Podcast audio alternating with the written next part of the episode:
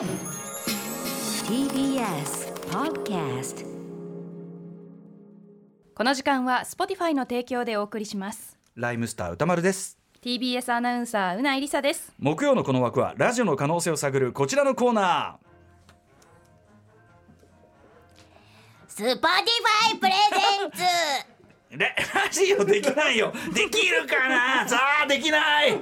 ドドラえもん風ドだラえもん見で。大山の風だ。それできなかったわ俺。レパートリーないわそれ、えー世界的な音楽ポッドキャスト配信サービス Spotify のバックアップのもと音声コンテンツの可能性を探っていく時間です。ということで企画発案者の番組プロデューサーも同席しております。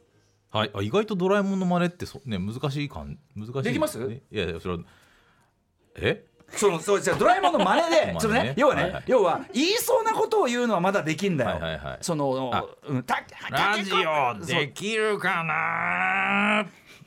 じゃあなんか全然違う。踏ん張ってる。だやっぱやっぱさ女性の声なのよ結構所詮は、所詮は。そうですよね。わさびさんもそうだしそういうことなんだよ。そこに限界があるんだよマジよねこれかなり本題から遠い話題なんでちょっとだいぶ近い一気に寄せますけどあのーラジオできるかなのコーナーですよ。うん。あのここ最近ちょっといろんなこうちょっといろんなね企画っぽいこといっぱい、うん。あのいろんな逆回しとかいろいろや楽しんで。やってますけどね。今回ちょっと今日の8時からのコーナー、何か皆さんご存知ですよね？営農カルチャー、はい、あの、うん。ももともとはこの番このコーナーで、えー紹介したですねポッドキャスターのあのジョンさん。ジョンさん。ねあののコンテンツからあの今日特集にぜひという流れで出ていただいているわけなんですけども、はい。まあ、ことほどさようにですね、ん。えー歌丸さんのねフレーズを借りるならですねえーことほどさようにあのな。ポッドキャスト非常に盛り上がってるわけです世盛り上がる。界的にね、うん。皆さんが発信してるそのはい発信してるいろんなメッセージが皆さんに届いていくっていう、そういう時代になってるんで、はい。あの8時台に登場するそのジョンさん以外にもですね、うん。まだまだポッドキャスターいらっしゃる。有望ポッドキャスターっていうかね、はい。もう本当すごいに、そうなんです。このコーナーをきっかけに、うん。あのしかもポッドキャスターになったという方がお？まだまだいらっしゃるんでこれ実は8月31日、まあ、9月の頭ぐらいですかね、うん。はい。えーそのぐらいにもいただいたですねあ。メメールなんですけども、あの今日お一人またあのはい。番組を紹介したいと思いますので、ううんないさんメッセージ読んでください。はいします。はじめましてメキシコ在住で映像制作やニュース番組の制作をしております。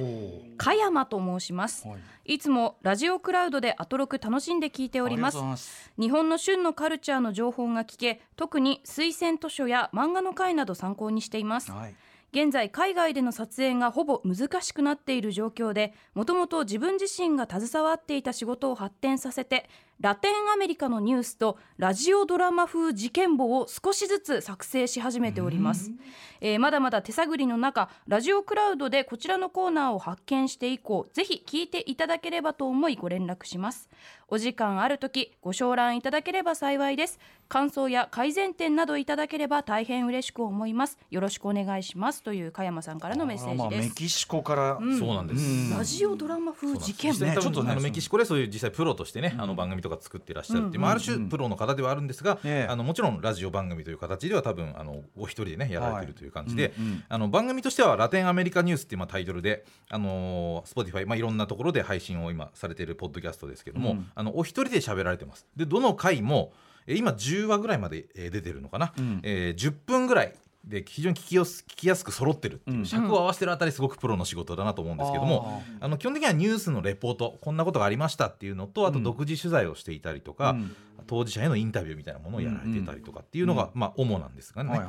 はい、で、えっと、ちょっと早速一つあの今日に2パートちょっと紹介したいと思うんですが、うんうん早速一つ目、えー9月に、えー更新された9月24日に配信された回ですね、えーラテンアメリカで新型コロナの影響がどんなあの風に及ぼされているかっていうのをレポートした回なんですけども、そちらをちょっと編集して2分ぐらいでちょっとここれから聞いていただきますんでどうぞ。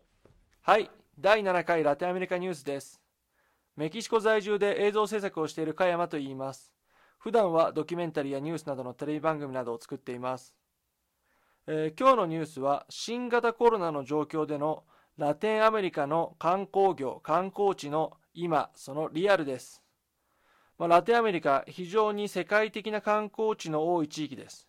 でまずメキシコなんですけれども今まで外国からの訪問者をストップしていたことっていうのは新型コロナウイルスの感染拡大してから一度もないんですね。ですがこの時期、えっと、観光客自体は大幅に減って観光業大打撃を受けています。例えば2020年の5月は、えー2019年と比較すると92%も収入の面で落ち込んだというふうなニュースが出ています。今回は、えっと、カンクンで観光業で働いている人にも話を直接聞いていました、えっと、メキシコ人の方で、えーダイビングをやっている人なんですけれどもえーで今回すごく意外なことを言っていたんでそれを紹介したいと思います。で彼が言っていたのが観光客の数は減ったけど、まあ収入は減っていなくて現在の状態も、まあ、ポジティブに捉えているということを言っていました。でこれは非常に面白い意見だなと思いました、まあ、お客さんの数は実際に減ったということです。なんですけどその分一人一人のお客さんにかけられる時間が増えてより良いサービスをすることができるようになったと。そのおかげで逆にチップが増えて収入が前よりも大幅に減るということになってないということを言っていたんですね。なのでたくさんの観光客の人を毎日アテンドして、まあ、価格競争で値段を下げてアクセク働くというのがそういった状況から今非常に変わったということを言っていました。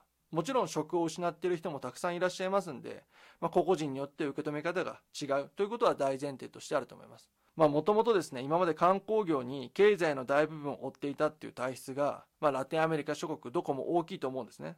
まあ、そういった経済の体制とかがまた改めて見直され始めているような気がしています、えー本日は以上となります。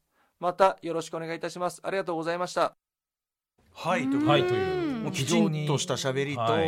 あと、まあ、情報性ね。そうですね、ん。あの実際に取材もされていて、はい。あのメこのメキシコ以外にもあのペルーのお話とかもいっぱいこうされている中でちょっと抜粋させていただいたんですけども、ど。うん。まあ、非常にこうやっぱ独自取材ならではの面白い意見とか、あのね、全体の数字としてその92%観光収益ダウンって、そこまではなんとなく外側からもねね。なんとなくイメージできるけど、うんうんうん実際カンクンで働く人にその取材したらいやその収入そのものはその減ってない人もいるというようなね。そうです。ね、うん。まあ、だからその質が変わったみたいなこととかねこういうなんかリアルなこう本当に第一次情報みたいなものが面白いね。聞けるっていうのはなかなかやっぱりないことかなっていうのはすごく感じますよね。はい。でこういうすごくこうなんていうかストレートにすごくえー分かりやすくためになるこうニュースの情報っていう以外にも、うん。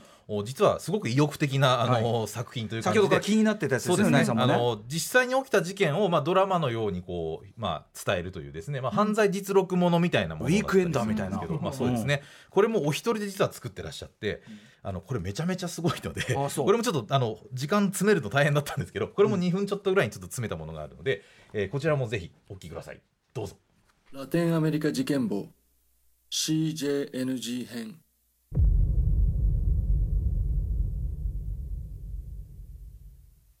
2020年6月28日午前5時。ガブリエラ・ゴメスは二人の娘にいつものように別れを告げ夫の運転する車に乗り首都メキシコシティへ向かった。眠い目をこすりながら1時間以上のドライブをして職場へ行く。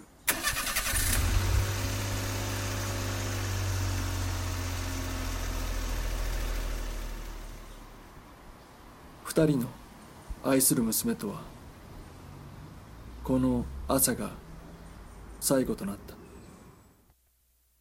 そして事件は起こった。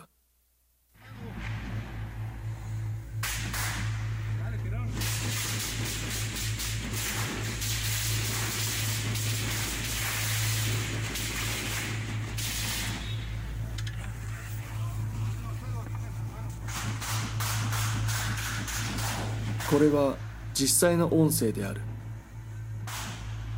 平穏な住宅街に銃弾が撃ち込まれたのは午前6時38分。襲撃されたのはメキシコ治安省長官オマール・ガルシア。そして襲撃者はカルテル・ハリスコ・ネーバ・ヘネラシオの実行部隊。当日は30名もの暗殺者がやってきて長官の自宅付近を車両で封鎖し待機。長官が現れるとアビ教官の銃撃戦が繰り広げられることとなった。死亡者は長官のボディーガード2名と一般人女性ガブリエラ・ゴメス。流れ弾が頭部に当たり即死だった。長官は3発の銃弾を受け病院へと運ばれた。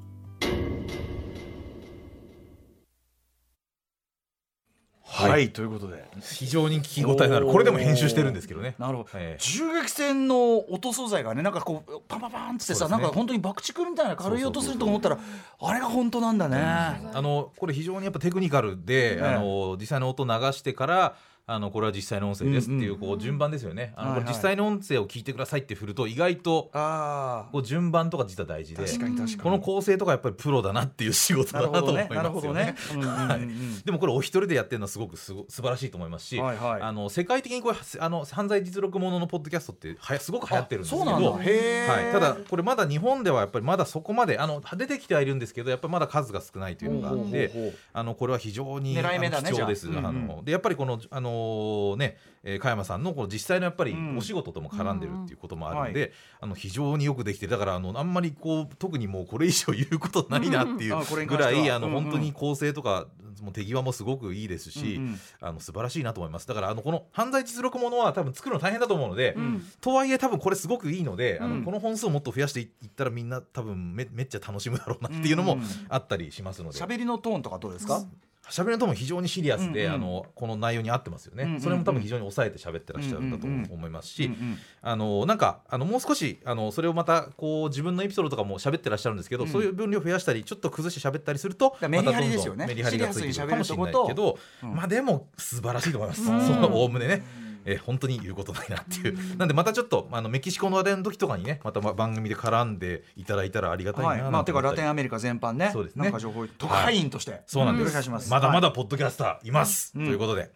はい、で今週のあの我々の出すポッドキャスト「別冊アフターシックスジャンクション」明日のはい。金曜夜に配信されますけども、あの月曜日にやった西寺豪太さんの追悼堤恭平さんの特集ですね。こちらのポッドキャスト編ということではい。非常に長い80分近い歌丸さんとの対談とい豪う感じ太君とねちょっとね献杯なんてしながらちょっとね、うん。今日え堤恭平先生に乾杯なんてしながらあの割と豪太君のもっとより音楽家としての本音の部分みたいな、ね、そうですね、はい。やっぱ歌丸さんとアーティスト同士でこうやっぱ喋ってるっていうところが非常に貴重な回なのかなというふうに思いますんで、こちらもぜひお聞きください。はい。この時間は Spotify の提供でお送りしました。After Six Junction.